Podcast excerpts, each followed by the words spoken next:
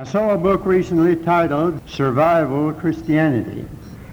It did not mean the survival of Christianity because there isn't any question about that. The gates of hell shall not prevail against the church. And that doesn't mean that the church will stand the onslaughts of hell.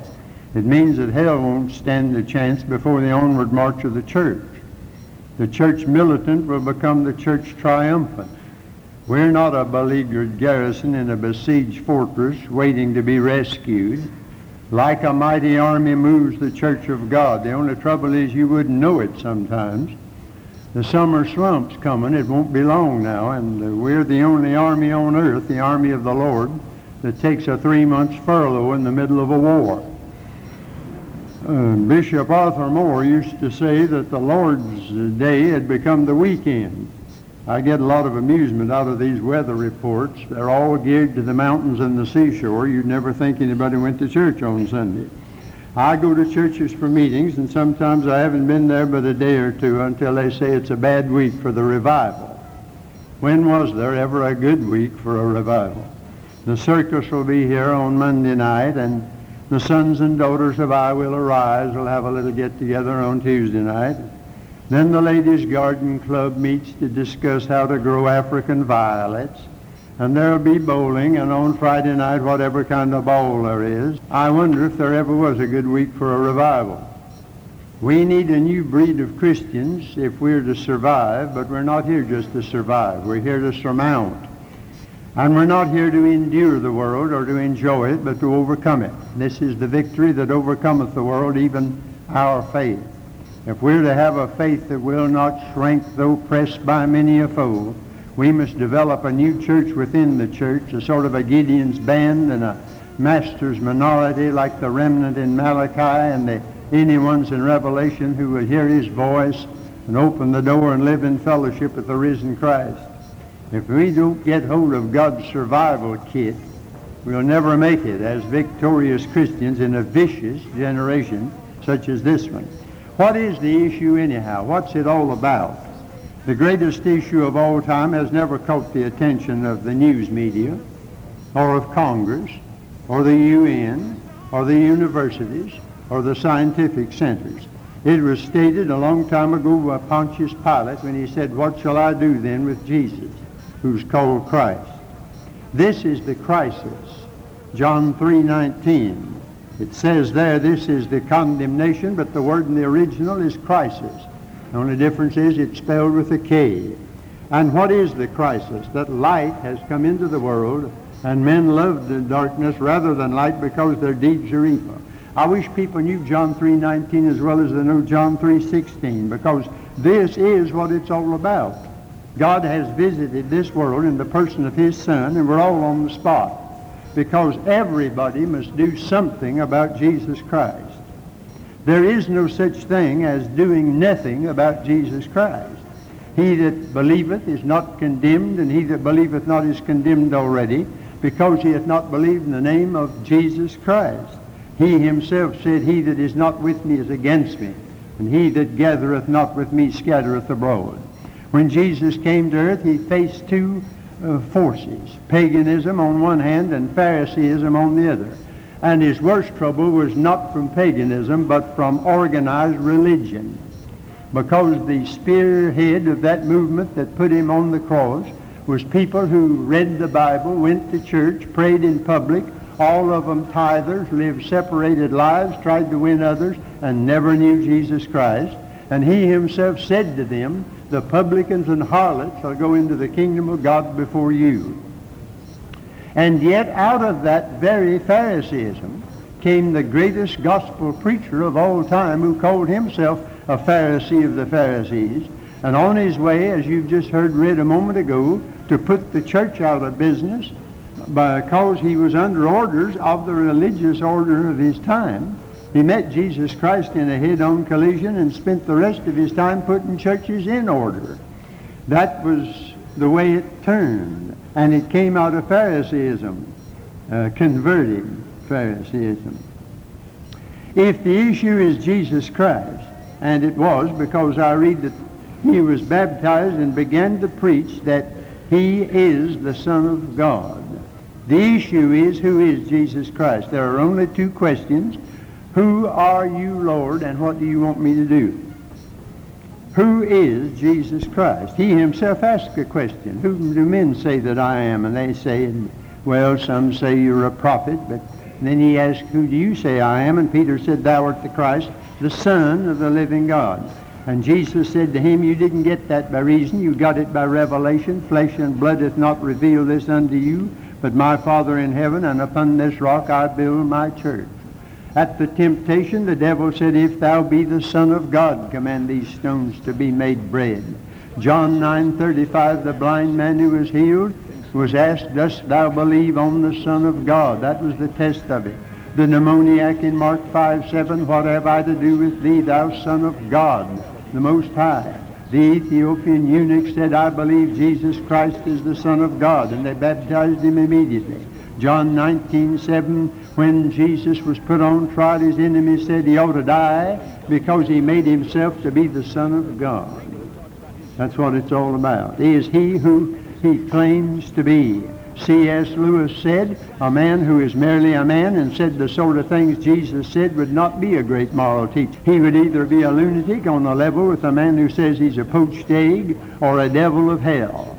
Either this man is the Son of God or else he is uh, a madman or something worse. We can shut him up for a fool, spit at him, kill him as a demon, or else fall at his feet and call him the Son of God. But let us not come to him with this patronizing nonsense about his being a great human teacher. He has not left that option to us. He did not intend to. That is the statement that led Elton Trueblood, who has preached in this pulpit, to make a turnaround in his own theology according to his own biography.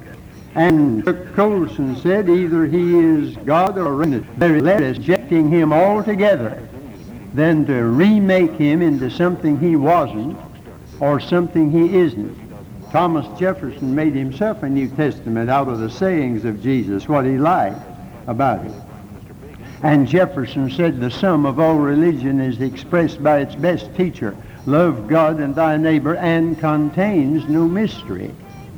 I wonder if he had never read, Great is the mystery of godliness. God was manifest in the flesh, justified of the Spirit, seen of angels, preached among the nations, believed on in the world, received up into glory.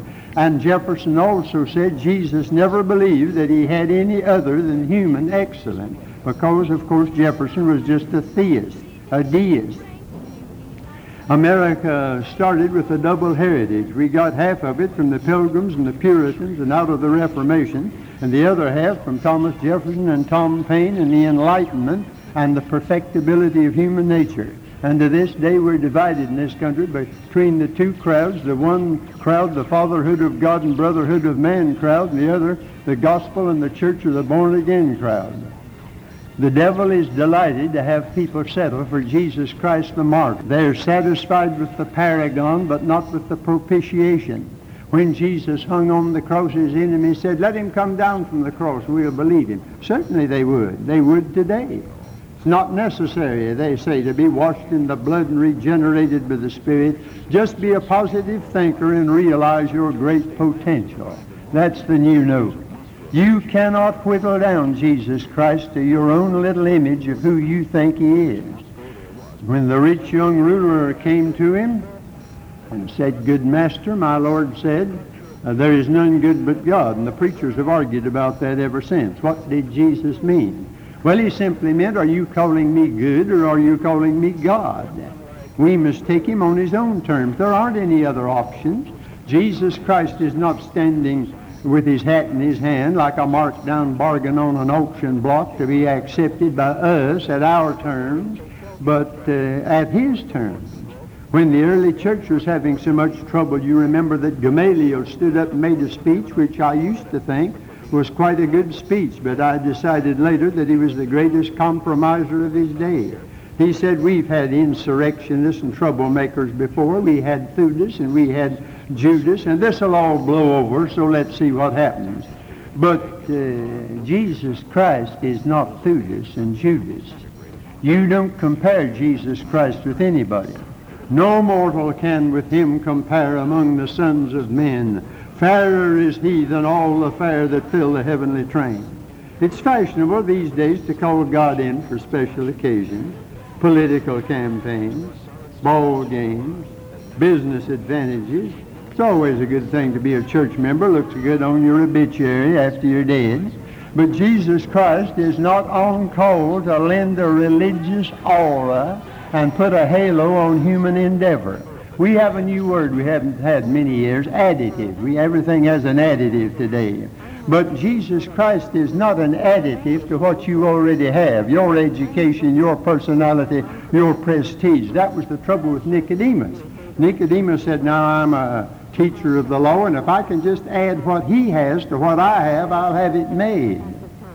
But Jesus said, I'm not a new chapter in your book. We begin a new book. You must be born again.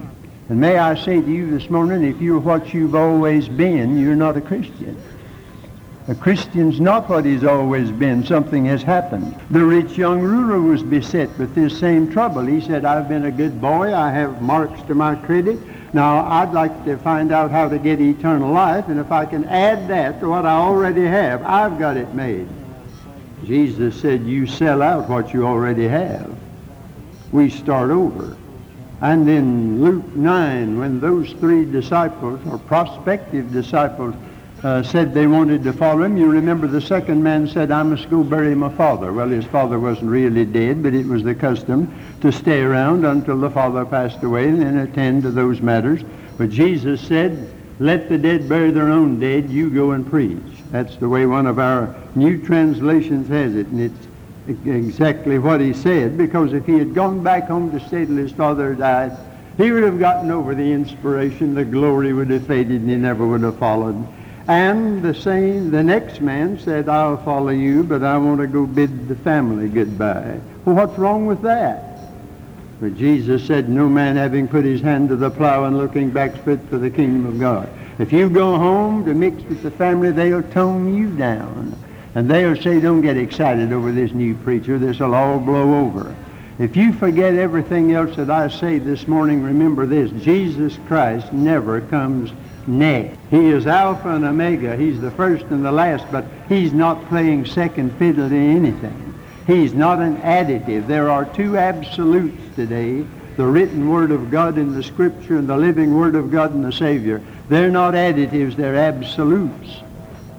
Now there's a corollary to that. If Jesus Christ is who he claimed to be, I must accept him on his terms about himself and on his terms about myself. Lord, what would you have me to do? Not only what he claims to be, but what he requires me to be. We cannot settle for a modified, abridged, watered-down Christian life that leaves out what I don't want to do and what I don't want to be and lets me be my kind of Christian.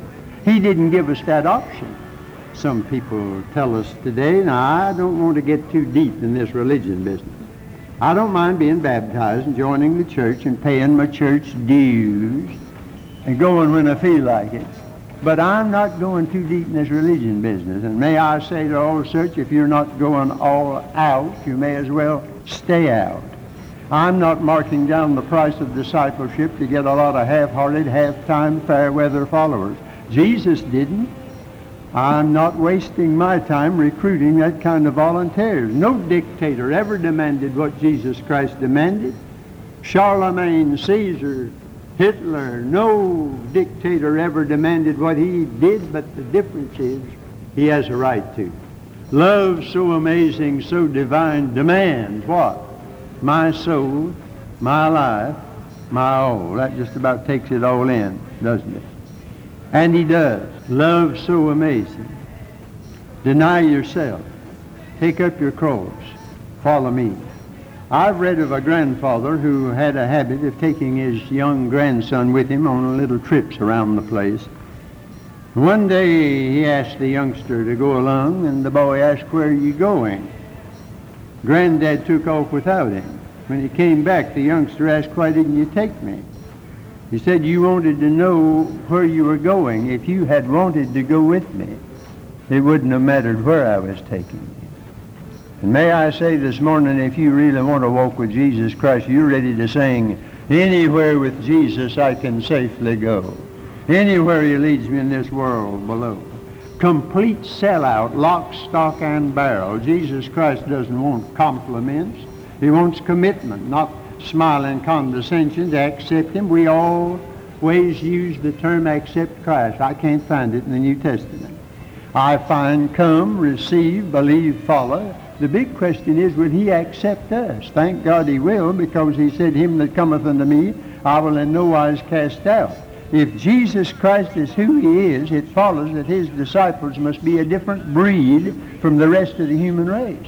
Because Paul said that the preaching of the gospel is foolishness, moronic, really, that's where you get the word moron, moronic to this present world. And if you believe this uh, moronic doctrine, as the world calls it, if you believe it, the foolishness of God and the foolishness of preaching, not the preaching of foolishness, but the foolishness of preaching, as Paul told us, that will automatically make you, in the eyes of this world, a fool, because they go together. Billy Graham said Jesus never promised that believers would be anything else than a minority swimming against the stream of the world's thinking those who really mean business are few. Means a lot more than glibly singing to the old rugged cross, I'll ever be true. Its shame and reproach gladly bear. And then we feed on TV garbage oh, all week and return next Sunday to saying Jesus is all the world to me. Christians are a persecuted minority, scorning the values of this world and living by stringent discipline. There's never been a culture since Christianity began in which a Christian can feel at home because we're exiles and aliens, pilgrims and strangers. We are not citizens of uh, earth trying to get to heaven. We're citizens of heaven trying to get through this world. But you say, but I can't live that kind of life. You're right. You certainly can't. Uh, there's only been one Christian life lived, and Jesus Christ lived it, but he lives it again in anybody who will let him, who will say, make yourself at home in my heart, and be yourself in me. Christ liveth in me, to live is Christ. And that doesn't make you a robot. It doesn't make you an automaton. It doesn't make you a zombie. You still can decide for and against. You are you. It doesn't change you as a personality with the power of choice. Hudson Taylor called it First the unchanged life, and then the changed life, and then the exchanged life. Some time ago, somebody said to a great musician after his concert, I'd give my life to be able to play like that. And the artist answered, I did. That's right. If you're going to play that well, it's got to be your life. Chris Evert has disciplined her mind so that she makes a, an isolation booth of her mind with only one thing, where, where to put that bowl. That's dedication. When I think of how this world, how musicians, how athletes give their lives, everything for it, and then think of the way most Christians today give what they feel like giving. I remember years ago I was at Wichita Falls, Texas with Landrum Leavell in a meeting. And uh, the great concert pianist, Van Cliburn, came to church that morning and played the offertory for us, and I had a chat with him after the service. He autographed my Bible. A fine young man. What a master. Everybody would like to play a piano like Van Cliburn, but they wouldn't want to practice like he had to and has to because once you get up there, you still have to do it to stay up there, your fingers or thumbs, and everybody finds it out pretty soon. This whole business is more than a creed or a code or a ceremony. It's Christ in you. I'm sorry we ever used the wrong pronunciation and called it Christianity. It ought to be Christianity, and a Christian ought to be a Christian because that's what we are. And the I-A-N stands for I am nothing. If you ever meet Jesus Christ and fall in love with him, you can't be an average person again. You can't sit nonchalantly in church while he's being bragged upon from the pulpit. I don't remember anything else I saw in the movie that came out about Jesus of Nazareth. I mean, it was on television. I saw a little of it on that, but I won't forget what Matthew said to Peter. He said, we can't go back. We've had a taste of something that we'd never be satisfied going this way. That's right, if you've ever walked with him. You don't have to wear a big button that says I'm a Christian on it and carry a Bible as big as a Sears and Roebuck catalog around to impress people with your Christianity. Just be one. I remember when I came to Jesus as a country boy up in Catawba County. I remember how that afternoon I was trying to sing for my own edification. Although I didn't understand much about the plan of salvation, I don't understand it all now. If I could, there wouldn't be much to it. I don't understand all about electricity, but I'm not going to sit around in the dark till I do. And I didn't understand all about the plan of salvation, but I came and I found myself singing, Jesus, I my cross have taken, all to leave and follow thee. Destitute, despised, forsaken, thou from hence my all shall be. That was before this new preaching about uh, the gospel of prosperity got started. God wants every Christian to be a millionaire. And if you have any trouble, there's something wrong with you. If you have any sorrow or suffering and so on. Uh, in, in those days, uh, the Christian life was not a picnic, it was a pilgrimage. It was not a frolic, it was a fight. It was not an excursion, it was an execution, death to self. And that's why I could end up that verse by singing, Perish every fond ambition, all I've sought or hoped are known. Yet how rich is my condition. God and heaven are still my own. And after 64 years of preaching, I can still sing it in my heart to the glory of God. Who is Jesus Christ? What does he want me to do? Some people seem to have the idea it doesn't matter much what you do about Jesus Christ. I have a young preacher friend up in the suburb of Boston who is a coming young preacher, and he sends me uh, his sermon every week, and he expressed himself the other day by saying it is difficult for a person today to catch a good case of Christianity. We have vaccinated so many people with a strain of spiritual serum. As a result, the souls of such people contain a high level of spiritual antibodies that will resist almost any case of infectious faith. I think that's terrific. I think he's got something there. I think all over the country we've been inoculated with a pseudo-Christianity under we've almost been immunized against the real thing. I'm afraid we Baptists are in danger of accommodating ourselves too much to the status quo and the spirit of the times. We started out as a poor and persecuted sect. We were regarded as the scum of the earth, the offscouring of all things. We rose in judgment against false doctrine and worldliness. We had no fellowship with the unfruitful works of darkness, but turned the light on them. Dr. Turner says in his history of this church that less than a hundred years ago, the First Baptist Church was laughed at and its pastor hissed when you walked down the street. A lot of water's run under the bridge since that day. We're no longer in the wilderness. We're in the promised land of success and prosper- prosperity, like a cat drowning in cream.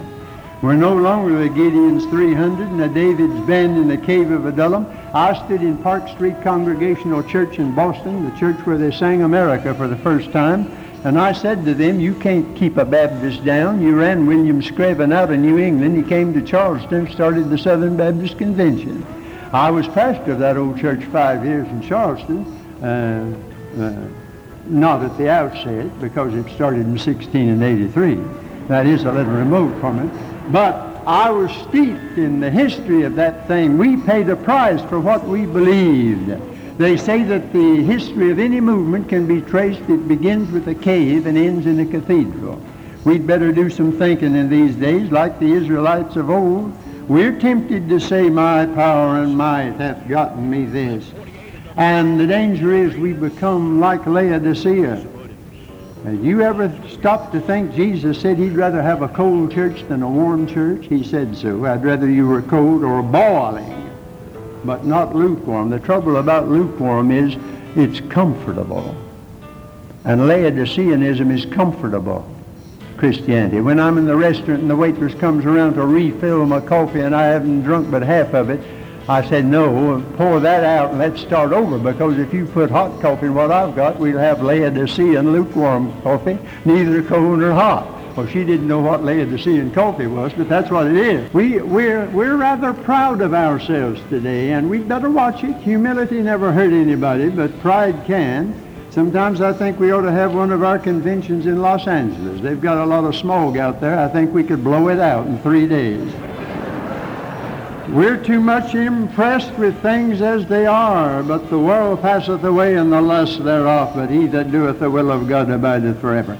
We are not out to make Jesus Christ acceptable to big business and to the press and to the world of sports and to modern education. We are not diplomats arranging a truce. We are prophets declaring an ultimatum. It's always been that way. We'd better let this world know that Christians are pilgrims and strangers on the old S and N, the old straight and narrow. Straight is the gate and it's still straight, and narrow is the way and it's still narrow, and it doesn't get any broader as you go along. That great black preacher from Los Angeles, Dr. Hill, tells how he spoke to one of the ladies of his congregation one Sunday. He said, How are the children doing? Oh, they're doing fine. They've each got a good job, making money, got a split level house and two cars and getting along well. He said, how about church? Well, now, she said, you know how these kids are. They, they don't, they don't go to church much. He said, I said to her, they're not doing well. Anytime you ignore Jesus Christ and put him in the background, you're not doing well. You can have the biggest house on the main drag, have a pool big enough for a herd of elephants to swim in and drive a gold Cadillac like Elvis and have a yacht as big as the Queen Mary used to be, but if you don't know Jesus Christ, you are a flat failure in God's book. I think of that old preacher who was visiting one of his wealthy members out on a big farm, and he said, as far as you can see this way, it's all mine. As far as you can see that direction, it's all mine. In that direction, the old preacher said, how you fix this direction? It's about time we ask ourselves that today. There's coming a day that'll show us all up, and it won't matter whether you lived in the backwoods or on the boulevard, whether you drove a limousine or pushed an apple cart through town, whether you bought your diamonds at Woolworth's or Tiffany's. The only thing that'll matter is what did I do about Jesus Christ. The news media today has conditioned us to thinking in terms of three categories, for, against, and undecided. Adlai Stevenson, when he went to the UN as our delegate, said, I've learned a new word since coming here. The word yo, Y-O. He said, what does that mean? Well, he said, it means yes or no. That's a good word for politicians and for a lot of other people too. But Jesus Christ declared plainly that there are no undecided people about Jesus Christ. He that is not with me is against me. He that gathereth not with me scattereth abroad. I ask you this morning, do you assent to all that he claims to be? And do you consent to what he asks you to be? If thou shalt confess with thy mouth Jesus is Lord, Mm-hmm. believe in thine heart God hath raised him from the dead, thou shalt be saved. And that confession ought to be visible before men.